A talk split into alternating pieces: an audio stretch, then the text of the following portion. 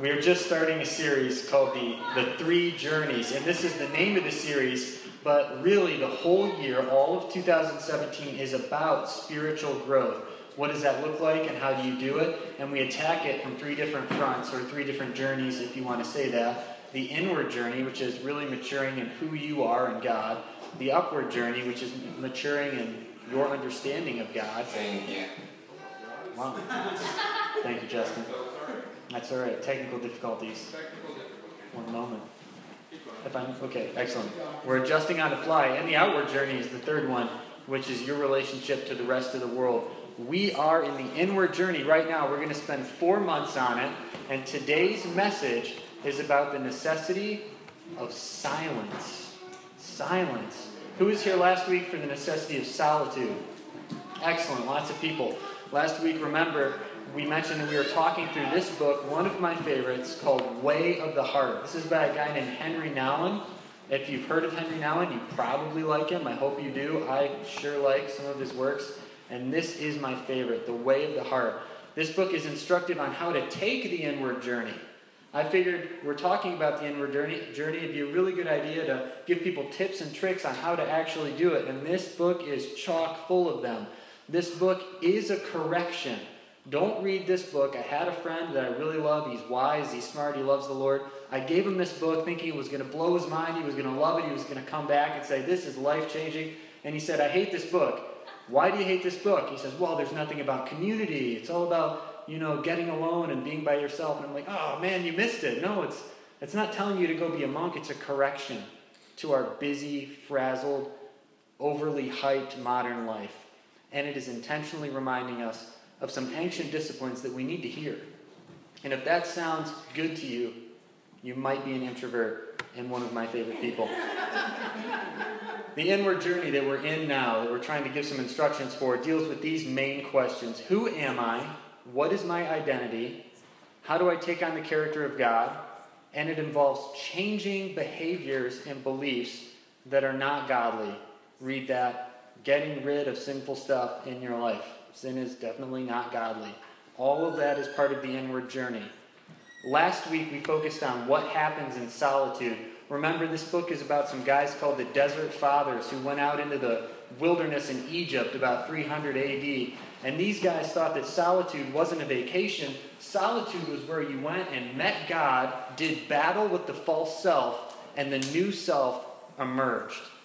So solitude was a very busy place. It was more of a, a forge and a furnace than you know a therapy session for the Desert Fathers. And we talked about that being the discipline that we need to intentionally recapture. Today, we're going to talk about making solitude real and portable. Portable solitude. Does that sound intriguing? Yeah, I know. I'm intrigued as well, and this is my message. How are you going to make solitude portable, Pastor Anthony? Well, we'll find out. But we need to say some things about silence first. And if I may, I want to offer a disclaimer about this chapter. Marlene, you've read this book, right? You said you love Nouwen. This is the one chapter in the book where I feel if you don't have a bent towards appreciating intentionally mystic language, this chapter may rub you the wrong way. Because he says some things, and I'm thinking to myself, Henry, why don't you talk normal? You know, and this is the, the one chapter in the book where I'm thinking, just say it like normal people will understand it. Why are you, why are you talking that way? But if you are bent towards that way and you, you like, you know, kind of mystic, spiritual, out there things, you might just love this chapter the most. But I have done my best to make this common man language and, and say what he intends. Hey, you're welcome. Awesome. So, what is silence? Well, here's some quotes from the book. Silence completes and intensifies solitude.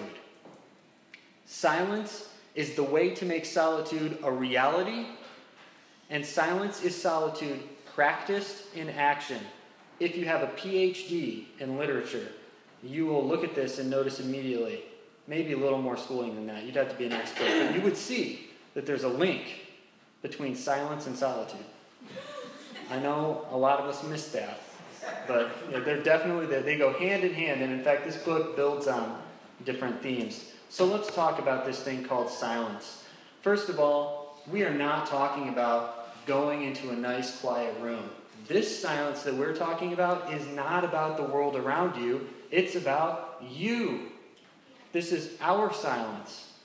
Second, not talking might be the obvious thing that this means, but that's really only one dimension. And thirdly, this is my attempt to define in layman's terms what he means by silence. Silence is when we are not producing any noise. And we're going to unpack that in just a little bit. But we're going to start with the most obvious aspect of us not producing noise, and that is who can guess?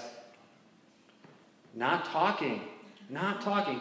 So I've decided to title this section, Why to Shut Up. And then I decided, this is church, I can't say that, so I decided to call it Why to Abstain from Speaking. Yes, which is a nice, much nicer way to say it. Why you should be quiet. Here we go. You guys ready for this? Yes. The Desert Fathers, the, the monks that this book is studying, they understood that talking easily leads to trouble. Talking in general.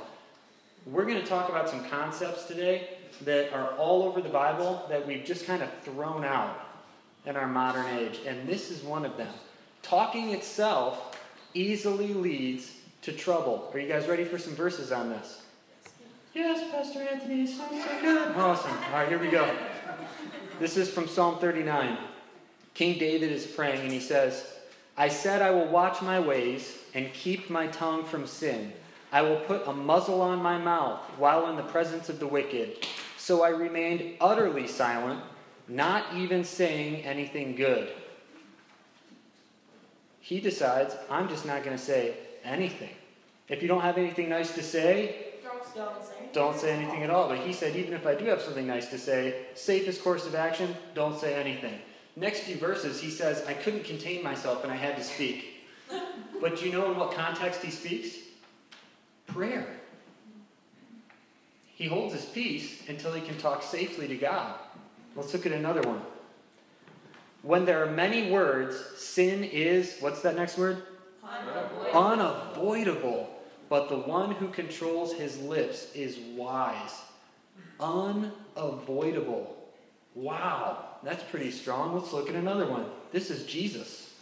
I tell you, on the day of judgment, people will give an account for every careless word they speak. For by your words you will be judged, and by your words you will be justified, and by your words you will be condemned. Our words matter. So far, how are we feeling about running at the mouth all day? It's, it's starting to seem almost dangerous, is it not? A little bit, and I think that that's the intention here. We're trying to recapture a forgotten discipline, and that is not saying everything that crosses your mind. Here's the biggie this is from James. And I'm going to read this off the big screen. I apologize for the small font on this one. The tongue is a small part of the body, but it makes great boasts. Consider what a great forest is set on fire by a small spark. The tongue also is a fire, a world of evil among the parts of the body. It corrupts the whole body, sets the whole course of one's life on fire, and is itself set on fire by hell. Harsh, James. No human being can tame the tongue. It is a restless evil, full of deadly poison. With the tongue we praise our Lord and Father, and with it we curse human beings who have been made in God's likeness. Out of the same mouth come praise and cursing. My brothers and sisters, this should not be. The first lesson that we need to take with us for silence, and I know this doesn't seem like it's going to go towards making solitude portable yet, but hang on, we're getting there. But the first lesson we need to realize is it's sometimes best, maybe oftentimes best, just not to talk, to hold our tongue. This is wisdom. This is wisdom. So the tongue gets us into trouble easily. What's another reason that we should abstain from speaking? The Desert Fathers understood that talking somehow depletes us. Now, maybe not everyone has experienced this. I have. Maybe it's a personality type thing. I'm not sure. But I have definitely understood this. They give a wonderful analogy for how talking depletes you on the inside. And that analogy is this.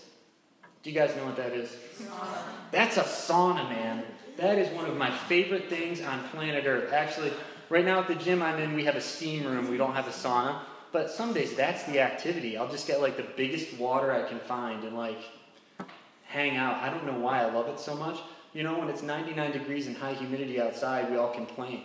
And yet I'll drive 15 minutes to go sit in a steam room. It makes no sense at all. It makes no sense, but it's, it's glorious. But they talk about how a sauna or a steam room is only good if it's hot. It's only good if it's hot. Listen to this quote by a guy named Diadochus of Photiki. I think that's how you pronounce his name. I know it.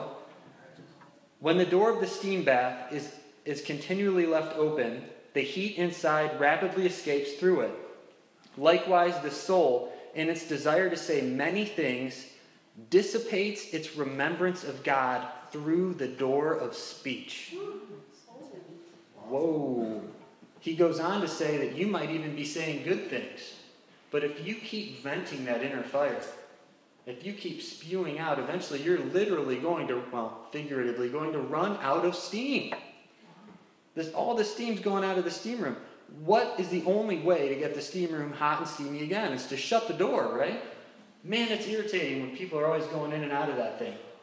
You know? The Desert Fathers understood if you want to stay full of the fire and the, the fullness of God, you're gonna you're gonna cherish that. You're not gonna leave your door open all the time. You are gonna guard that inner fire, and you're gonna guard it carefully. If that seems a little out there, you've never experienced talking too much and then leaving the conversation and feeling somehow drained in a way you can't quite place, then you know you're forgiven. But if you have, this is ringing oddly true, is it not? I'm seeing a few nods. Brave souls, thank you.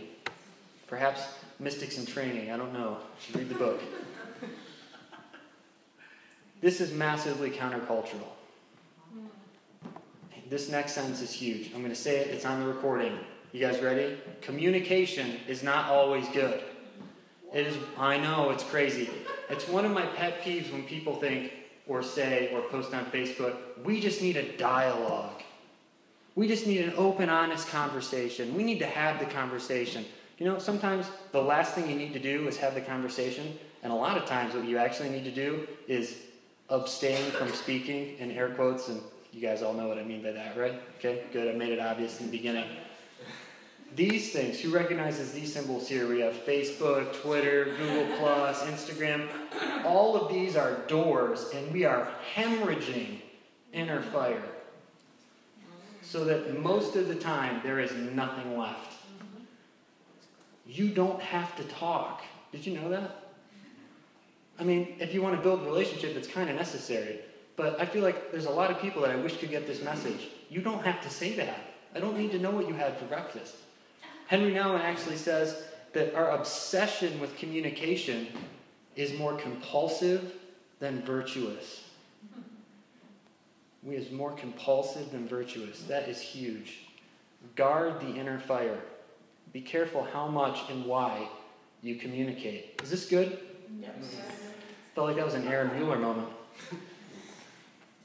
Here's another one. Often we come home from a sharing session. Henry Nouwen has a thing about sharing sessions, by the way. Look, you would enjoy that tangent if you're liking this.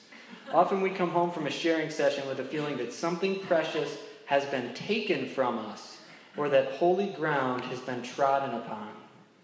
Let me go back to that.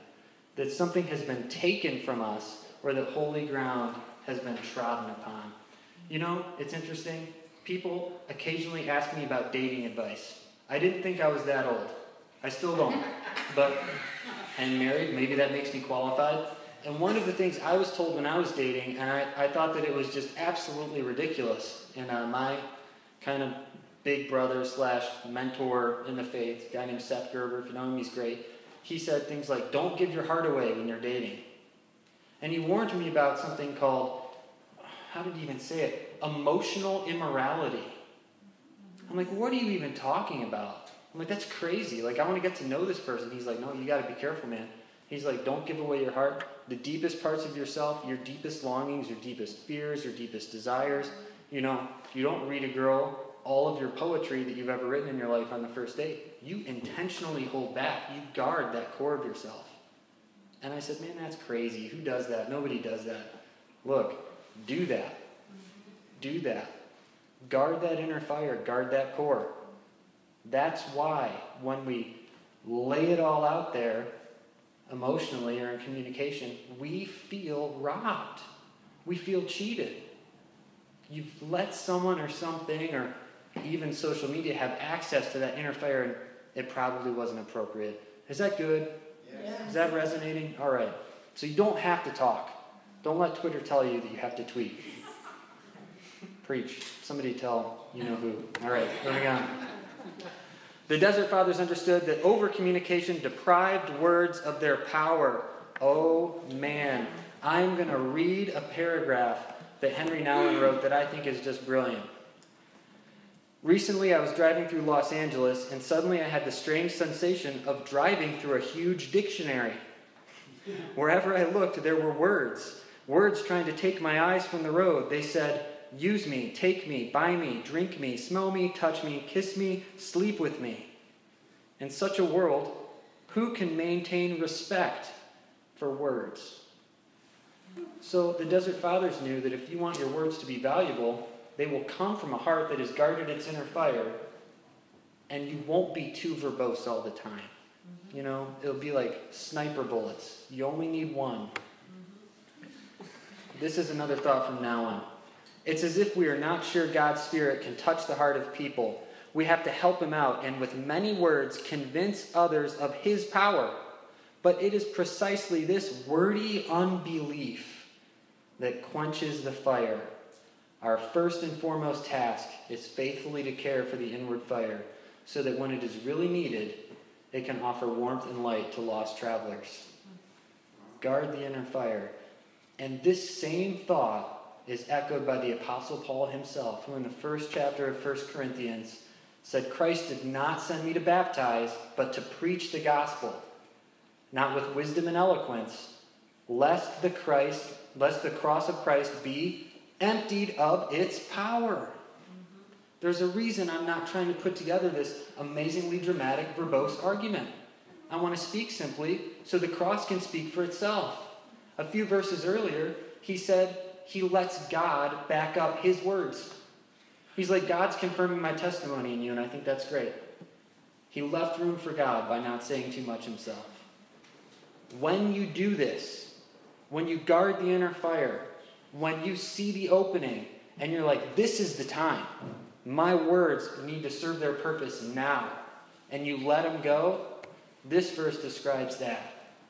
A word fitly spoken is like apples of gold in a setting of silver. Like a gold ring or an ornament of gold is a wise reprover to a listening ear. And you better believe this encounter won't leave you feel cheated, and it will leave the listener feeling bettered. It will, every time. Silence. Don't talk so much.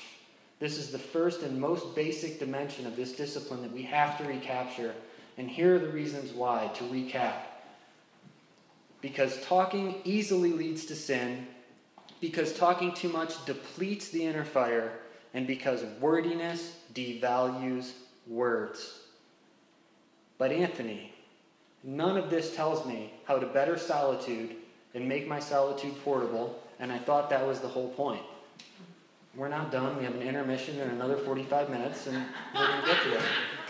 That was a joke today, but don't push me. I like books.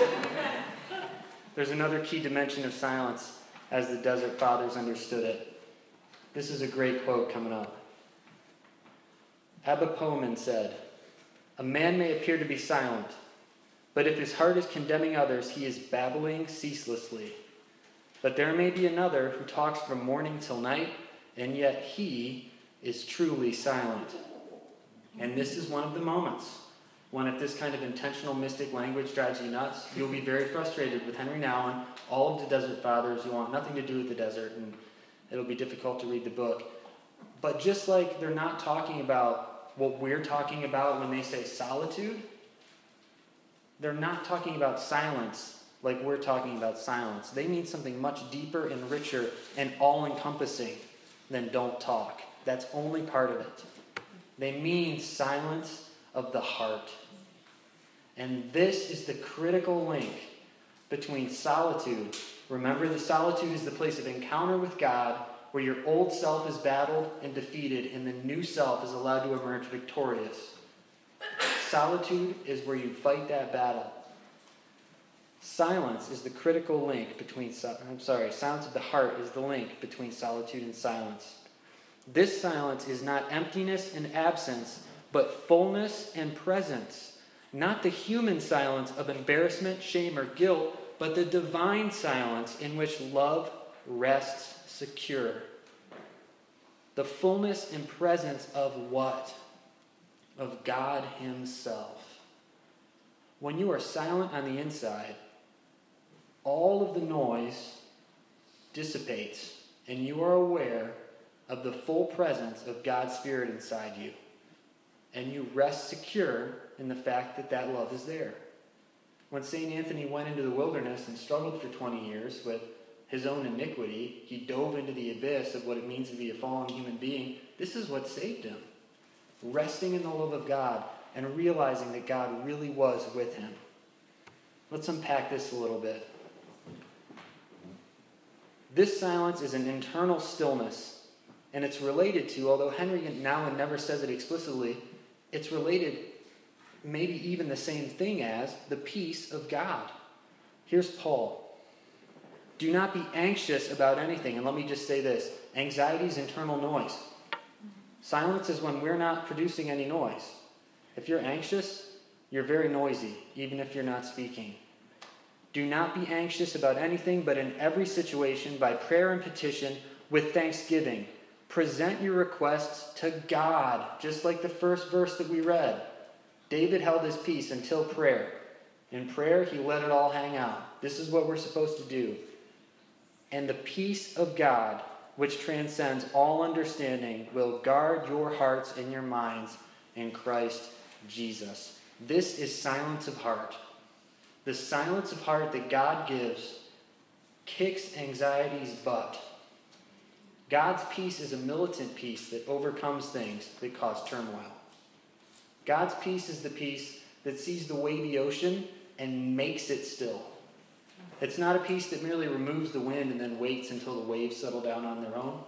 God's peace presses it down and makes it flat. This is internal stillness. That's what it means to rest in the fullness and the presence and the love of God. The silence of the desert allows portable solitude because that portable solitude is the fullness and the presence of God with you and your awareness of that. Here's another quote. Lots of quotes from the book. Silence is above all a quality of heart that can stay with us even in our conversations. It is a portable cell that we carry wherever we go. From it, we speak to those in need, and to it, we return when our words have borne fruit. And we have to remember what he means by solitude. That's the encounter with God. He's saying that with this internal peace, with this deep stillness and this aware, resting in awareness of God's presence and fullness, resting in His love, you carry your encounter with you. You're carrying your solitude. You're living in it. It's like, like a cell, not to keep you in prison, but to keep you safe from all the noise and the distractions of the world. It's a wonderful place. And if you master silence, external and internal, you should be able to carry it. Last quote from the book. This is St. Anthony. He spent 20 years alone in the wilderness. Anthony's life after he emerged from his period of total isolation was blessed by a rich and varied ministry. People from many walks of life came to him and asked for advice. The solitude that at first had required physical isolation had now become a quality of his heart, an inner disposition that could no longer be disturbed by those who needed his guidance. His solitude had become an infinite space into which anyone could be invited. Amen. When he came back, He brought his peace, he brought his stillness, he brought the presence of God, he brought the encounter with him. And people noticed it so much that they wanted advice from somebody who lived in that place. That's why they sought Anthony out. How do you see my life from there? What does my situation look like from peace, from quiet, from an encounter with God? And he told them, and he became famous for it. I actually loved solitude so much that at the very end of his life, he died at 106.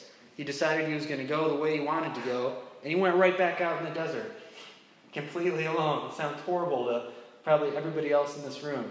But Anthony loved God so much that he thought, I'm over 100 years old. I'm going to go out the way I want to, and I want to go out in God's presence. He loved this silence and this solitude so much. What's touching, actually. Challenge time. Enough being touched. Who's ready for a challenge? Good. All right. Heard that, Grant. I heard that. Oh, man. I'll be asking you about this later. Point one. Ask God if you talk too much. This is really easy. And sometimes, if we talk too much, we instantly know it. But sometimes it's a mystery to us. So pray and ask God Do I talk too much? If you know you're prone to sin with your words, commit to stopping. I wrote commit to stopping instead of stop it because some of these things take a little bit of time. They just do. It's a refining process. You know, so just say, hey, God, you know what? I'm, I'm not okay continuing this trend. I'm going to commit to stopping. And then just don't stop stopping until you've stopped. Make sense? It's like quitting smoking. Only quitters quit before they've quit. You got to keep quitting until you quit. Simple, easy. Next one. Ask yourself why you share so much or so little of your inner fire. Are you the type of person, and I've known both types, that you don't have any inner fire left because all of the doors are hanging open all the time? Facebook, Twitter, Google, Instagram, anybody you encounter, every stranger on the street. You are not a stranger to anyone intentionally, and everybody knows all your business from the time you could talk until your plans in the future. Are you that person? Or are you the person who has so much inner fire and maybe an attitude problem, you just don't want to share it? Because why should they hear what you have to say? Or maybe you doubt that your inner fire is valuable, so you just never ever bring it up. Maybe there's a confidence issue there, and that God has blessed you with wisdom beyond your years, and you just have a love and a passion and insight, and it's bursting at the seams to get out like the prophet Jeremiah, burning in your bones, and for some reason you lock the door. Well, you need to ask God if that's you, and you need to start speaking those words that are going to change people's lives. Okay? Seek God until the inner noise becomes silent in His presence. I asked you last week find a desert, make a time, make a place, put this solitude thing into practice, intentionally encounter God, and intentionally dismantle the fake you that we all keep trying to create. Do it intentionally. Well, this one is like that. Stay in God's presence until the inner noise quiets down. And if you can do that, let me just say, I'm in the middle of a media fast. I'm actually doing this. It's been two weeks tomorrow, no YouTube, no podcasts. That's pretty much all I do. I don't have a TV. But I just got so sick of everyone else's voices playing in my mind and my heart I needed to detox. Does that make sense? It is so much easier now to be still. But I'm at this next one. This is the challenge part that I'm at personally, and I, I encourage you guys all to be here with me. Let's try to carry our solitude with us. And what do we mean by that? I'm using Nouwen's language. But I mean, let's try to live in that encounter with God. Live in the reality of His immanence everywhere we go and rest secure in his love, the fullness of his presence.